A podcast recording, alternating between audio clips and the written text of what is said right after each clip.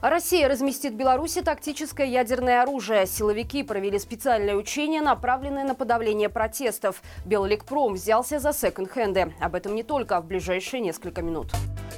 Россия разместит в Беларуси тактическое ядерное оружие, о чем заявил сам Путин в своем последнем интервью. Поводом для такого решения послужило заявление замминистра обороны Великобритании, что они собираются поставлять снаряды в Украину с объединенным ураном. По словам Путина, строительство хранилища для оружия массового поражения будет закончено до 1 июля. На сегодняшний день уже были переоборудованы 10 белорусских военных самолетов. В нашу страну также были переданы ракетные комплексы «Искандер», которые могут нести такие заряды. Российский диктатор утверждает, что сделано все это будет без нарушения режима нераспространения ядерного оружия. То есть Минск не получит над ним контроль. Решение Путина вызвало волну критики со стороны мировых лидеров. Верховный представитель ЕС по иностранным делам Жозеп Барель пригрозил новыми санкциями, а Украина потребовала созвать Совбез ООН и обратилась к белорусам с просьбой не допустить размещения ядерного оружия в Беларуси преддверии Дня воли белорусские силовики провели специальное учение, направленное на подавление протестов. Их на режимном телевидении прокомментировал замминистра внутренних дел Николай Карпенков. По его словам, сейчас внутренние войска большой упор делают на изучение беспилотников. Для этого был создан учебный центр, в который белорусская сторона пригласила специалистов из Донбасса. При помощи дронов силовики учатся обследовать каждую крышу, чтобы иметь возможность отслеживать снайперов. Что касается массовых демонстраций, то с помощью летательных аппаратов теперь можно будет идентифицировать и устанавливать личности ее участников. Карпенков подчеркнул, что дроны – самое сильное и мощное оружие, которое может выполнить любую задачу. Вспомнив ситуацию в Мачуличах и Гродно, он заявил, что сейчас МВД проводит тотальную зачистку. Карпенков также предупредил, что до контрольных дат в стране будет наведен порядок. О каких датах идет речь, не уточняется. Важно отметить, что ранее в Губопик сообщали, что сейчас в день проводится по 20 обысков. По информации же правозащитников перед Днем воли только в регионах были осуждены по политическим статьям по меньшей мере 166 человек.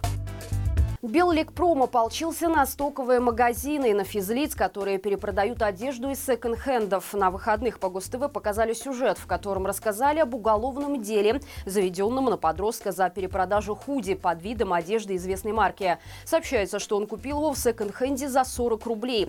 Пришил лейбл известного бренда и перепродал в интернете в 7 раз дороже. Однако такой обман быстро раскрыли, и теперь молодому человеку грозит штраф до 100 базовых величин. Далее на ГУСТВ рассказали о минусах покупки товаров в стоковых магазинах, главный из которых – подделки. А также сравнили средний чек в секонд-хенде отечественном магазине «Калинка». Мол, за 45 рублей там можно купить новую майку или блузку вместо бэушной за 30. Отметим, что Белликпром уже не первый год пытается бороться с секонд-хендами, но пока дальше разговоров дело не заходило. Тем не менее, сюжет по ГУСТВ явно доказывает, что предприятие продолжает свои попытки остаться монополистом на рынке дешевой одежды. Верующим обещают вернуть Красный костел, если в отставку уйдет его настоятель Владислав Завальнюк. Об этом пишет Белсат и подтверждает телеграм-канал «Христианская визия». Напомним, что церковь закрыта для посетителей уже полгода после инцидента с пожаром, причина которого до сих пор неизвестна. По официальной версии там проходит ремонт, но священники, которых допускали в здание, сообщают, что внутри костела все в порядке.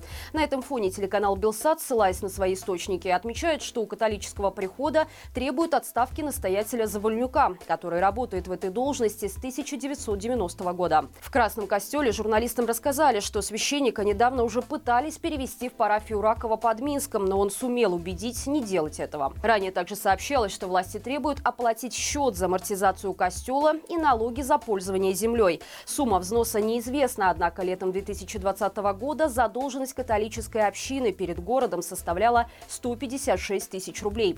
Еще 13 тысяч она была была обязана платить ежемесячно. Отметим, что причины, по которым режим требует отставки Владислава Завольнюка, понятны. В 2020 году он поддержал протестующих, а уже позже проводил службу в поддержку Украины. Сейчас же он работает дворником при костеле, о чем сам попросил парафию. Число российских военных в Беларуси уменьшилось до почти 4 тысяч, а ситуация на украинско-белорусской границе остается контролируемой. Об этом сообщил спикер Государственной пограничной службы Украины Андрей Демченко. Позже эту информацию подтвердил также командующий объединенными силами ВСУ Сергей Наев. И это при том, что ранее Россия заявляла о размещении на территории нашей страны 9 тысяч военнослужащих. Наев также отметил, что в большинстве Беларуси сосредоточены мобилизованные граждане РФ, которые проходят трехмесячный двухмесячный курс подготовки в составе подразделений территориальных войск РФ под руководством белорусских инструкторов. В дальнейшем эти мобилизованные перемещаются в Россию для ведения боевых действий на территории Украины. По данным Генерального штаба ВСУ, враждебной наступательной группировки на территории Беларуси пока нет.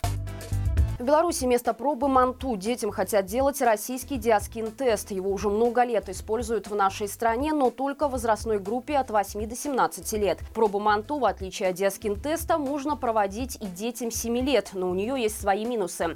Например, если ребенок был недавно привит вакциной БЦЖ или БЦЖМ, проба в половине случаев оказывается ложноположительной. Иными словами, если диаскин-тест показывает положительный результат лишь у пациентов с активной фазой туберкулезной инфекции, то положительная реакция на пробу МАНТУ может быть и у больных, и у инфицированных туберкулезом, и у привитых вакциной БЦЖ.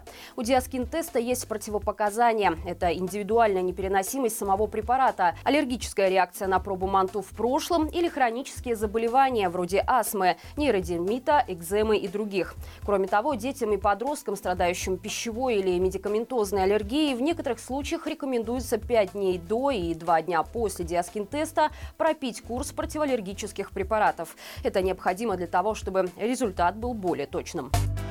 И это все на сегодня. Не забудь поставить лайк этому видео, оставить комментарий. Любая активность на нашем канале помогает продвинуть наши выпуски в топ Ютуба. Спасибо, что остаетесь с нами. До встречи завтра и живи Беларусь!